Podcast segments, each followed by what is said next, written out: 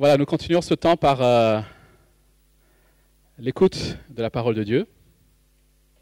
Et euh, pour ceux qui peut-être sont là pour la première fois, qui nous rejoignent, dimanche après nous, dimanche, nous parcourons euh, un livre de la Bible. Et nous avons démarré il y a un mois à peu près le livre du prophète Malachi, un petit prophète qui se trouve à la fin de l'Ancien Testament, que peut-être qu'on connaît un peu moins. Mais en tout cas, c'est ce livre que nous parcourons donc depuis quelques semaines déjà. Et nous avons vu que le prophète Malachi s'adresse ici au peuple d'Israël après son retour de l'exil. Le peuple était en exil à Babylone. Et après ce retour, le peuple a reconstruit la ville de Jérusalem, le temple. Et petit à petit, cette euphorie du retour, de la reconstruction, a laissé la place à une forme d'indifférence. Le peuple a commencé à se refroidir. Il est tombé dans une forme de routine et d'habitude. Finalement, ils ont l'impression que les choses ne se passent pas exactement comme ils l'espéraient.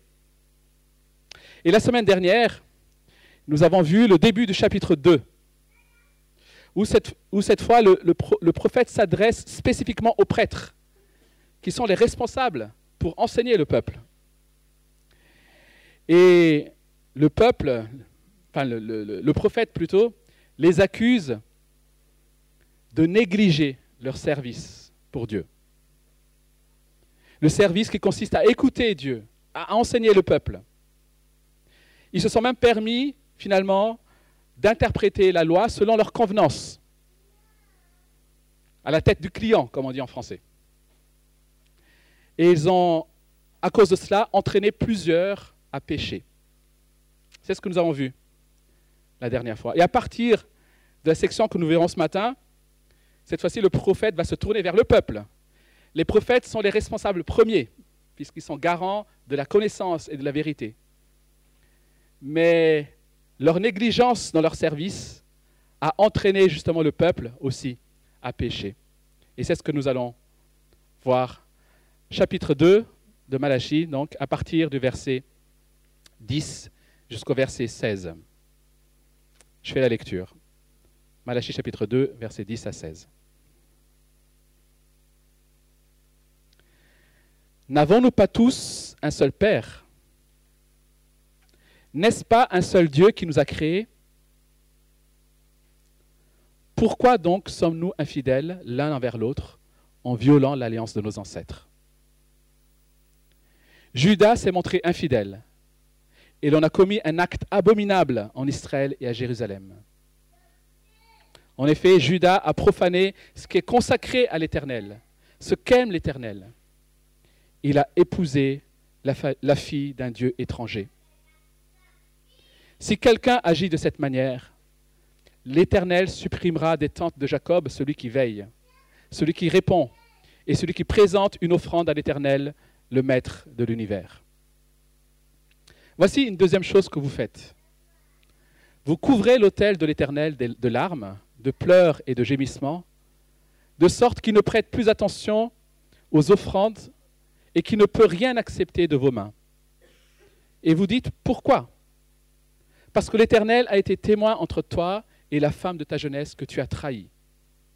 Et pourtant, elle était ta compagne et la femme avec laquelle tu étais lié par une alliance.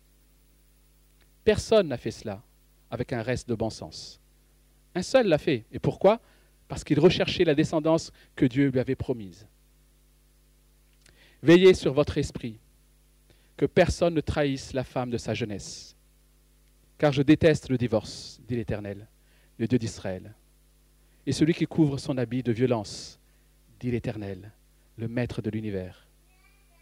Veillez sur votre esprit et ne commettez pas cette trahison. Là s'arrête la lecture de la parole de Dieu. Si je vous demandais ce matin, quelle est la nature du péché? Ou qu'est-ce qui est à la racine du péché. Que répondriez-vous? Réfléchissez rapidement comme ça. Qu'est-ce qui vous vient à l'esprit? Dans la Bible, nous comprenons que le péché est avant tout de nature relationnelle. Le péché est avant tout de nature relationnelle. Le péché est la conséquence d'une relation brisée avec Dieu et qui s'est traduite par des relations brisées dans l'humanité, mais aussi entre les hommes et la création. Voilà les conséquences du péché. Voilà le péché. Voilà pourquoi, lorsque Jésus résume les commandements, il résume par deux commandements qui sont aimer Dieu de tout son cœur, de toute son âme, de toute sa force, de toute sa pensée, et aimer son prochain comme soi-même, relationnel, l'amour. Et l'enjeu derrière tout ce que le prophète Malachi dénonce ici, dans ce livre, c'est la relation du peuple avec Dieu. Souvent, nous résumons le péché par des choses à faire, à ne pas faire. Et parfois, dans cette discussion qu'on a, souvent on pose la question, est-ce que faire ceci, c'est péché? Est-ce que faire cela, c'est péché? Comme si le péché avait une espèce de, ligne comme ça, avec laquelle on pourrait jouer. Hop, oh, oh, je n'ai pas franchi. vous voyez? Mais malheureusement, on rigole, mais c'est souvent comme ça qu'on traite le péché. Le péché est premièrement relationnel. Lorsque nous péchons, nous offensons Dieu en premier. Le problème, il est là. Le problème, ce n'est pas est-ce que je suis en train de franchir la ligne ou pas. Le problème, c'est comment Dieu voit cette situation. Comment Dieu me voit. Quelle est ma relation avec Dieu En quoi ce que je vais faire glorifie Dieu ou déshonore Dieu? C'est la question qu'on doit se poser sans cesse. C'est pour cela aussi que dans l'introduction du livre, Dieu lui-même se place sur le domaine relationnel. Il commence par dire, avant de dire tout ce qu'il reproche à son peuple, à son peuple, il commence à rappeler une réalité. Il dit, dans le premier chapitre, je vous ai aimé. Et si je vous dis ces choses-là, c'est parce que je vous ai aimé. Je vous aime, je vous ai aimé, et c'est cette relation que je veux garder et que vous êtes en train de rompre par votre attitude. Aujourd'hui, si nous sommes chrétiens, et j'espère que nous le sommes, si nous lui appartenons, alors la Bible nous enseigne que nous sommes au bénéfice d'une alliance avec Dieu. Dieu est un Dieu qui fait alliance avec les hommes. Et nous sommes au bénéfice d'une alliance plus excellente que toutes celles que Dieu a faites avant l'avènement de Jésus-Christ. Une alliance dans laquelle Dieu s'est engagé en notre faveur. Une alliance dans laquelle Dieu nous donne son esprit, un cœur nouveau, et a fait de nous ses enfants. Voilà nos privilèges. Quelle alliance, les amis Dieu s'engage pour nous. Dieu nous a aimés. Voilà le contenu de cette, alliance. Et en tant qu'Église, nous sommes le peuple de la nouvelle alliance. Et nous devons donc prêter particulièrement attention à ce texte et à ce livre pour voir comment Dieu voit son peuple, le peuple de l'Alliance. Et ce texte nous montre qu'en devenant infidèles à l'alliance avec Dieu, nous devenons infidèles les uns aux autres et nous devenons aussi infidèles à l'alliance humaine par excellence qu'est le mariage. En devenant infidèles de notre alliance avec Dieu, nous devenons infidèles les uns avec les autres, mais nous devenons aussi infidèles dans notre rapport à l'alliance humaine par excellence qu'est le mariage. Alors je propose donc de voir dans un premier temps rapidement les conséquences du mépris de Dieu dans les relations au sein du peuple de Dieu quelle Église. Ça c'est le verset 10 principalement. Et puis dans un deuxième temps, nous verrons plus longuement ce qu'il en est du mariage, notamment du mariage avec un non-croyant, et puis la question du divorce. Quand nous sommes infidèles avec Dieu, à Dieu plutôt, nous sommes aussi infidèles les uns avec les autres. N'avons-nous pas tous un même Père? Voilà comment, commence le prophète. N'avons-nous pas tous un même Père? Cela est vrai pour l'humanité, dans un certain sens, parce que Dieu nous a tous créés et nous descendons tous d'Adam. Mais dans le contexte ici, il s'agit du peuple de Dieu. Le mot Père ici fait référence à Dieu qui a choisi d'aimer ce peuple et qui a amené ce peuple à l'existence, ce peuple qui n'existait pas, que Dieu a amené à l'existence. Il a fait d'Israël un peuple pour lui, mis à part, et il a fait alliance avec lui. Et c'est sur cette base qu'il va dénoncer le péché du peuple. Et la volonté de Dieu est claire dans ce texte et dans ce verset. Dieu ne veut pas que nous soyons infidèles les uns envers les autres. Alors comment comprendre cela? La Bible nous montre que lorsque nous entrons dans son alliance, lorsque nous mettons notre foi en Jésus-Christ, nous sommes unis à Christ et nous sommes unis les uns aux autres. C'est une réalité. Par notre alliance avec Christ, nous sommes liés les uns aux autres. Par conséquent, quand tu méprises Dieu, lorsque tu ne l'aimes pas, lorsque tu le déshonores, lorsque tu ne l'écoutes pas, en réalité, tu méprises aussi ceux qui lui appartiennent. Tu ne les aimes pas. Dans l'apôtre Jean, notamment, nous l'écrit dans sa parole. Celui qui dit qu'il aime Dieu mais qui n'aime pas ceux qui lui appartiennent est un menteur. Et inversement, quand tu méprises ceux qui appartiennent à Dieu, justement, alors tu méprises Dieu. Quand tu ne les aimes pas, en fait, tu n'aimes pas Dieu. Et le Nouveau Testament, dans le Nouveau Testament, dans les lettres notamment, nous trouvons en quoi consiste cette vie liée les uns aux autres. L'apôtre Paul dit notamment que nous, sommes, formons un corps, nous sommes interdépendants. Voilà pourquoi nous, ne devons pas être infidèles les uns aux autres. Nous sommes liés à une alliance, en quelque sorte. Nous avons fait alliance avec Christ et les uns avec les autres. C'est ça l'Église, les amis. On ne choisit pas avec qui on est lié. À partir du moment où on est lié avec Christ, nous sommes liés les uns avec les autres. Et nous rompons cette alliance quand nous menons une vie égocentrique, quand nous faisons prévaloir nos intérêts au-dessus de ceux des autres, et quand nous ne veillons pas sur ces relations dans le peuple de Dieu. De cette manière, nous sommes infidèles les uns aux autres. Quand tu ne te soucies pas de l'Église, quand tu ne te soucies pas des frères, des ou sœurs, en fait, tu es en train de rompre l'alliance c'est de l'infidélité. C'est grave.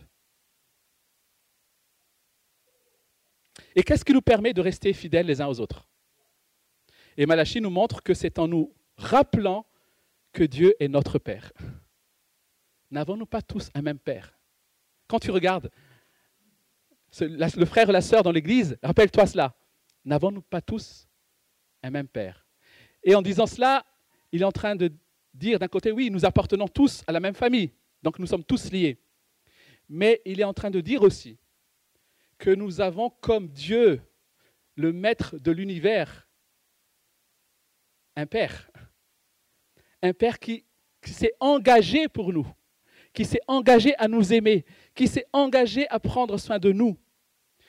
Vous savez pourquoi on est égocentrique? C'est parce qu'on cherche notre bien. On cherche nos propres intérêts. Mais Dieu dit, je t'ai aimé. Et je cherche ton bien. Je m'occupe de cela. Et savoir cela nous permet de nous occuper des autres. On n'a plus besoin de s'occuper de soi, en quelque sorte. Tu as un Père qui est le Dieu de l'univers, qui prend soin de toi, qui s'est engagé pour toi. Donc tu peux t'occuper des autres. Arrête de croire que Dieu ne peut pas s'occuper de toi. Arrête d'être égocentrique. Arrête de te lever chaque jour pour tes propres intérêts. Vis pour les autres. engage-toi dans la vie des autres.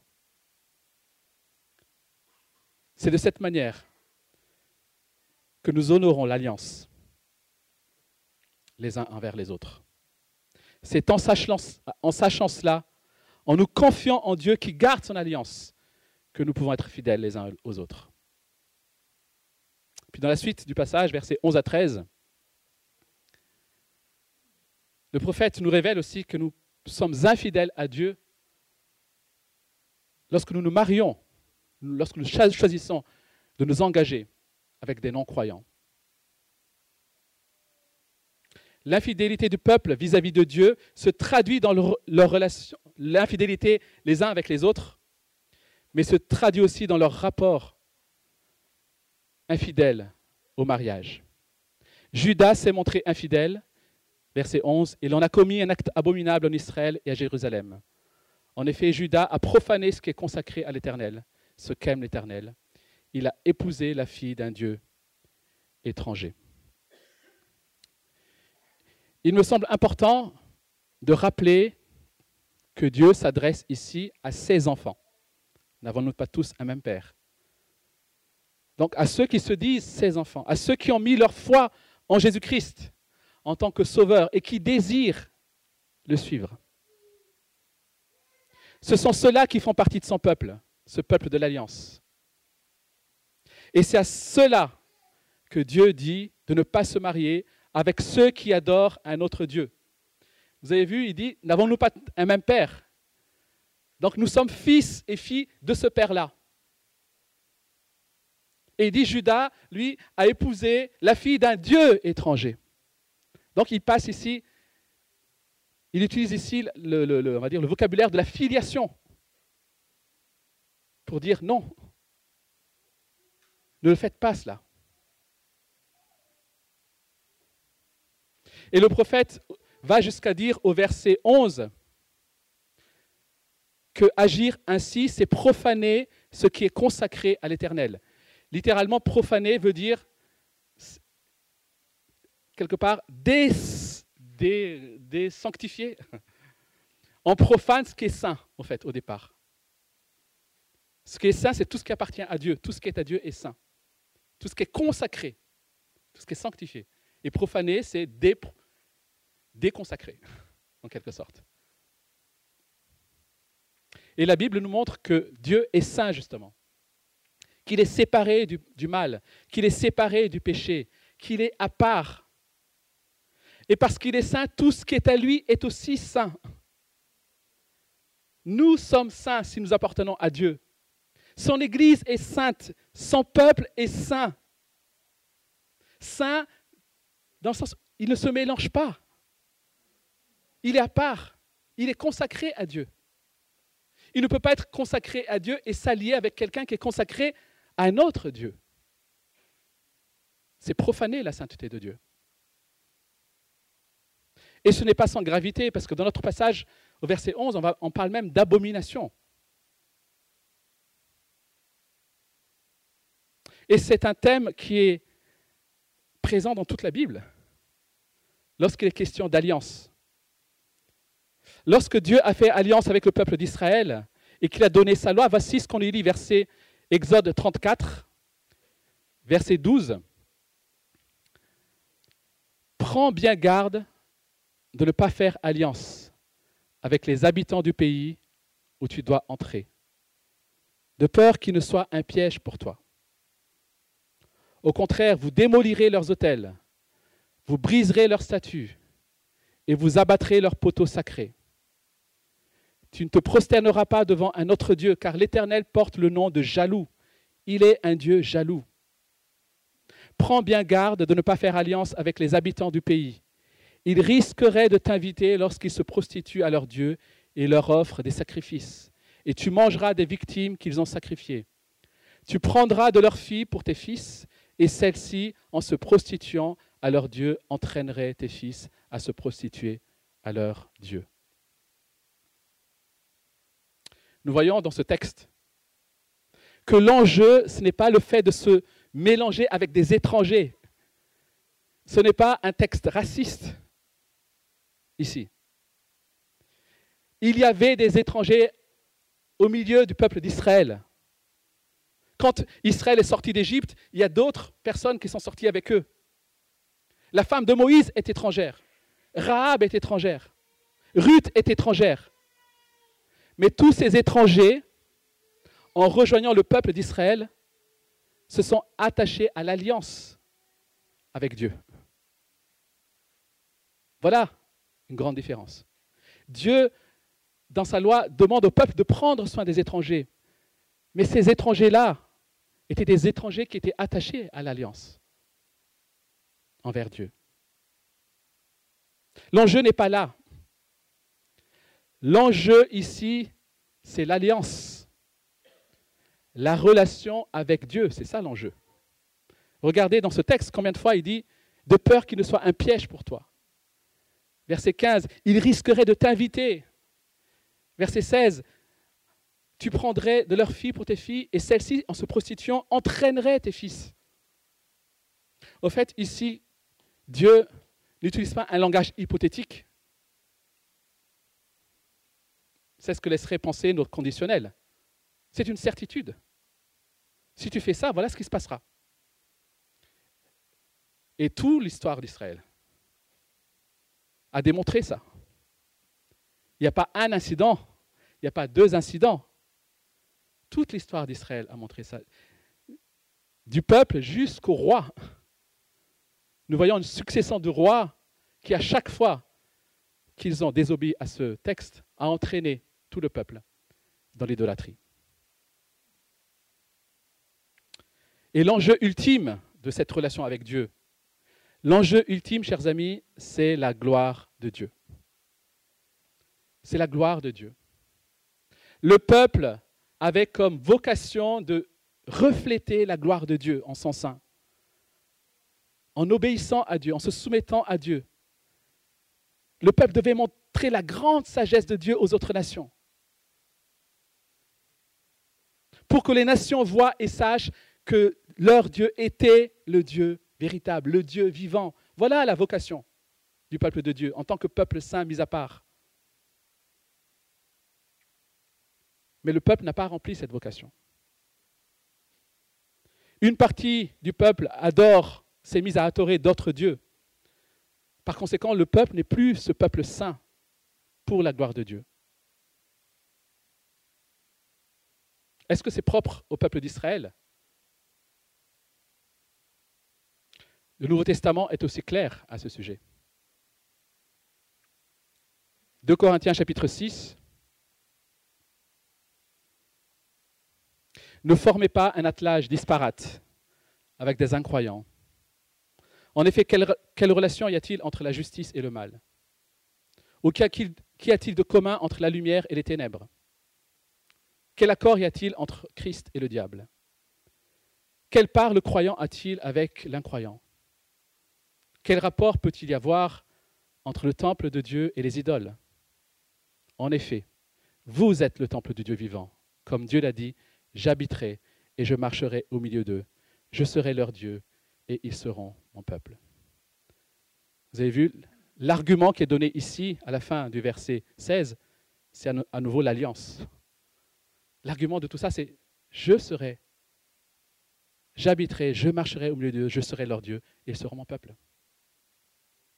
Ici, le contexte immédiat de 2 Corinthiens, c'est le contexte des affaires principalement il faudrait développer, mais c'est les affaires que ne doit pas faire l'Église en tant qu'Église avec les, incroyants.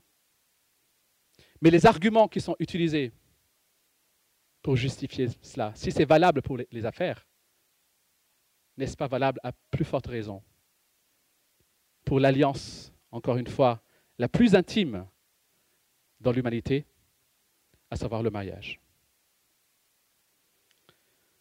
Peut-être pour finir nous en convaincre, dans sa première lettre aux Corinthiens, chapitre 7, Paul donne des instructions sur le mariage. Et lorsqu'il parle notamment du remariage d'un veuf, d'une femme qui a perdu plutôt son mari, d'une veuve, voici ce qu'il dit, verset 1 Corinthiens 7, verset 39. Une femme est liée aussi longtemps que son mari est vivant. Mais si le mari meurt, elle est libre de se marier avec qui elle veut, seulement que ce soit dans le Seigneur. 1 Corinthiens 7, verset 39. Que ce soit dans le Seigneur, sous-entendu, que ce soit avec un chrétien.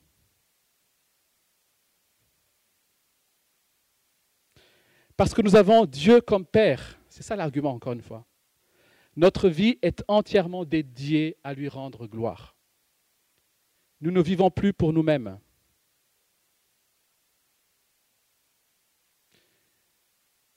Il est digne de notre adoration, il est digne de notre honneur, il est digne de notre obéissance. Nous voulons l'honorer et lui rendre gloire dans tous les domaines de notre vie. C'est ça en fait, c'est ce que nous voulons. Comment gérer le fait que ce que vous avez de plus cher et de plus précieux au monde, à savoir votre communion avec Christ, vous ne pourrez pas la partager avec celui que vous aimez le plus, votre époux, votre épouse, avec lequel, avec laquelle vous aurez la relation la plus intime. Comment gérer le fait de ne pas avoir les mêmes objectifs? Glorifier Dieu dans l'emploi de son temps, dans la gestion de son argent, Comment transmettre aux enfants des valeurs, les valeurs les plus précieuses, le message le plus beau lorsque votre conjoint ne les partage pas ou peut-être même les rejette? Évidemment, cela ne s'adresse pas à ceux qui ont connu Dieu et qui sont devenus chrétiens alors qu'ils étaient déjà avec un, conjoint qui ne suit pas le Seigneur. À cela, Dieu veut soutenir particulièrement leur témoignage. Nous lisons par exemple dans 1 Pierre chapitre 3, il parle ici de ce contexte-là. Il dit Ainsi ceux qui refusent, il parle des conjoints qui refusent de croire, ainsi ceux qui refusent de croire la parole de Dieu pourront être gagnés sans parole par la conduite de leurs femmes, en observant votre manière de vivre pure et respectueuse. Il y a même une bénédiction ici. La bonne nouvelle, c'est que Dieu peut transformer même un mariage qui a commencé dans la désobéissance. Quand je parle d'un mariage qui a commencé dans la désobéissance, c'est un mariage qui a commencé alors que le chrétien savait pertinemment que ce n'était pas une bonne chose. Il y a des mariages qui ont commencé dans la désobéissance, mais il n'en reste pas moins des vrais mariages devant Dieu. Ce n'est pas des sous-mariages. Et Dieu, dans sa grâce, peut transformer cela en bénédiction. Nous avons peut-être tous, ou plusieurs, le témoignage d'un tel mariage, où finalement le conjoint s'est converti. Mais c'est une grâce. Et par, définition, une grâce n'est pas un dû. C'est une exception, par définition. Et souvent, on rêverait d'être l'exception de plus.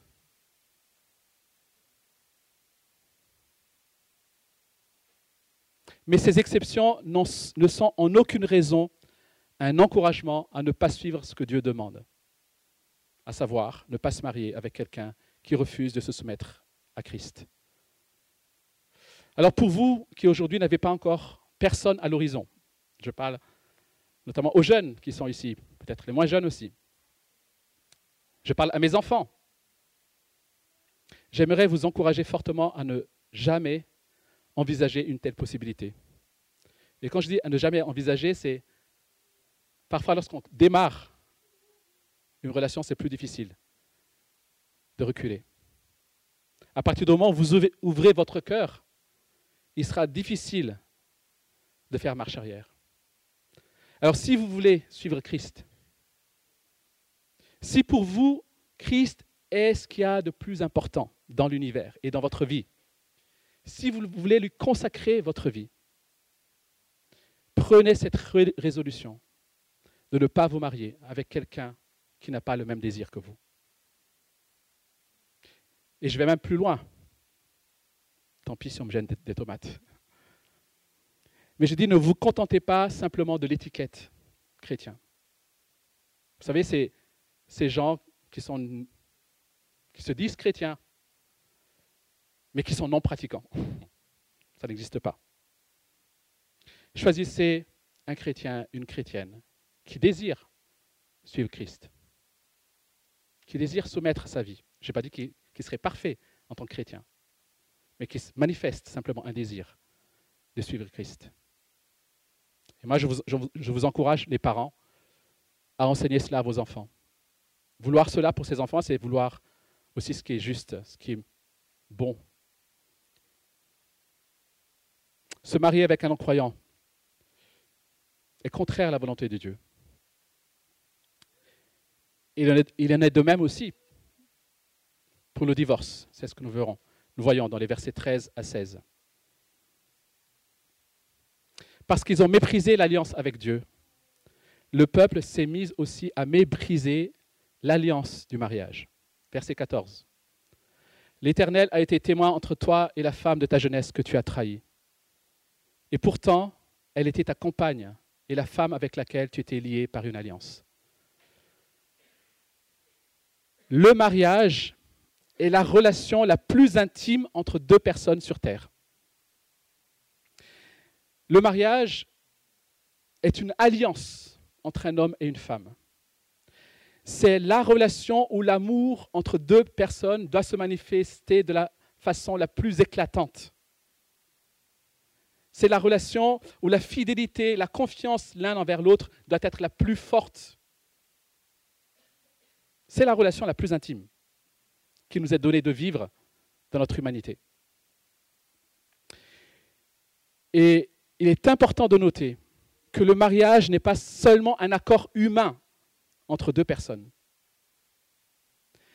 Le mariage est une alliance contractée devant Dieu. Et je dis ça pas simplement du mariage fait à l'Église. Le mariage, celui qui est reconnu par la société, entre un homme et une femme, est une alliance contractée devant Dieu.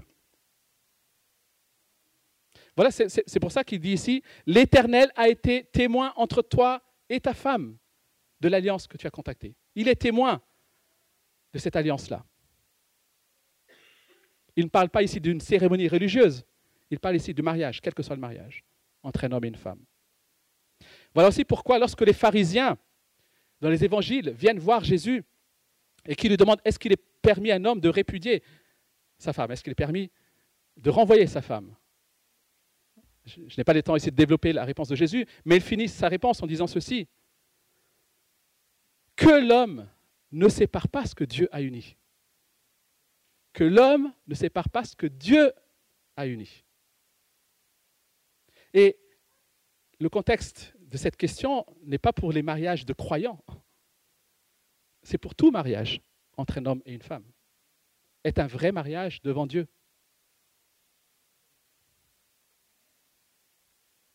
Dieu est donc le témoin suprême du mariage. Il est témoin des promesses qui sont données. Vous savez, dans, notre société, lorsqu'on se marie, on prend des témoins qui valident les promesses, l'engagement du mariage. Dieu est le témoin suprême du mariage. Voilà pourquoi ne pas respecter ses promesses. Vous savez, ces promesses qu'on fait le jour du mariage, jusqu'à ce que la mort nous sépare. Ne pas respecter ses promesses est une trahison non seulement envers le conjoint, mais aussi envers la promesse faite devant Dieu. Cela est vrai encore une fois pour tout mariage entre un homme et une femme, à plus forte raison pour un mariage entre deux chrétiens. Cependant, parce que le cœur de l'homme est dur, Dieu permet certaines circonstances, notamment l'adultère. Dans certaines circonstances plutôt, Dieu permet le divorce. Mais encore une fois, c'est une permission, mais jamais un encouragement. C'est une permission, mais ça ne veut pas dire que c'est ce que Dieu souhaite, ni c'est ce que Dieu veut. Dieu, en faisant cela, quelque part, accepte, dans certaines circonstances, de réduire ses exigences. Il permet. Mais sa volonté pour l'homme et la femme a été clairement donnée.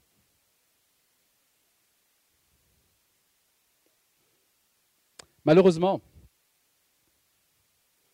nous avons tendance à faire de ce qui est exceptionnel une généralité. Et nous avons tendance, aujourd'hui, et je fais ce constat malheureux, d'étendre le plus en plus le champ d'exception. Ce qui était dit clairement dans la Bible, nous ajoutons dessus d'autres exceptions.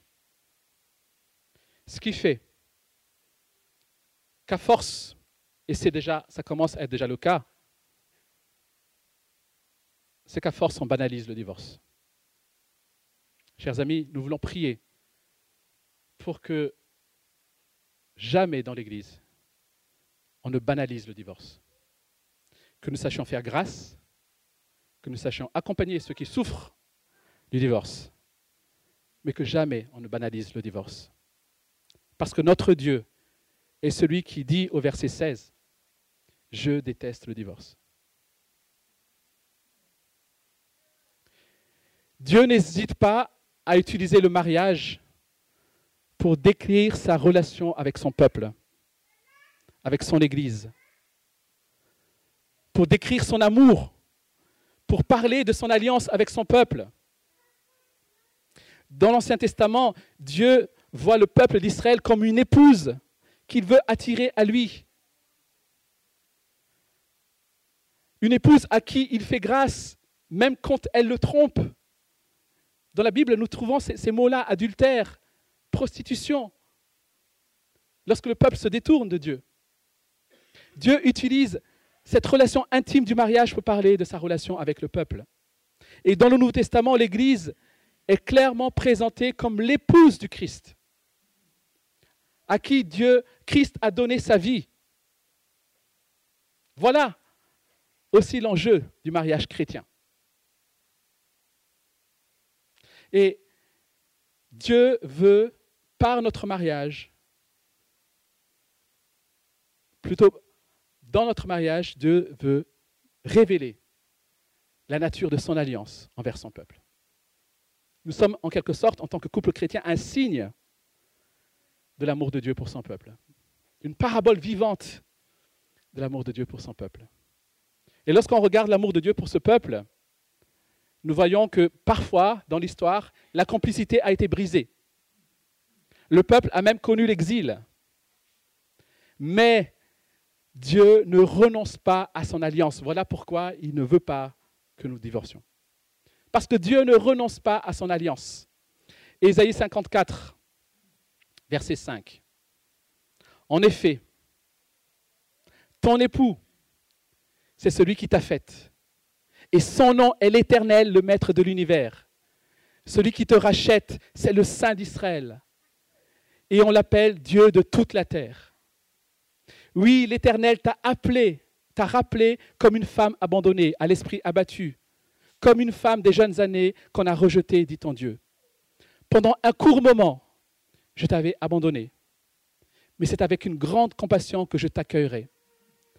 Dans un débordement de colère, je m'étais un instant caché à toi. Mais avec un amour éternel, j'aurai compassion de toi, dit l'Éternel, celui qui te rachète. Christ a aimé son, épouse l'Église en donnant sa vie pour elle.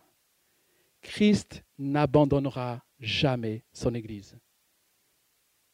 Nous voulons prier pour que nos mariages terrestres reflètent ces réalités célestes, ces réalités éternelles.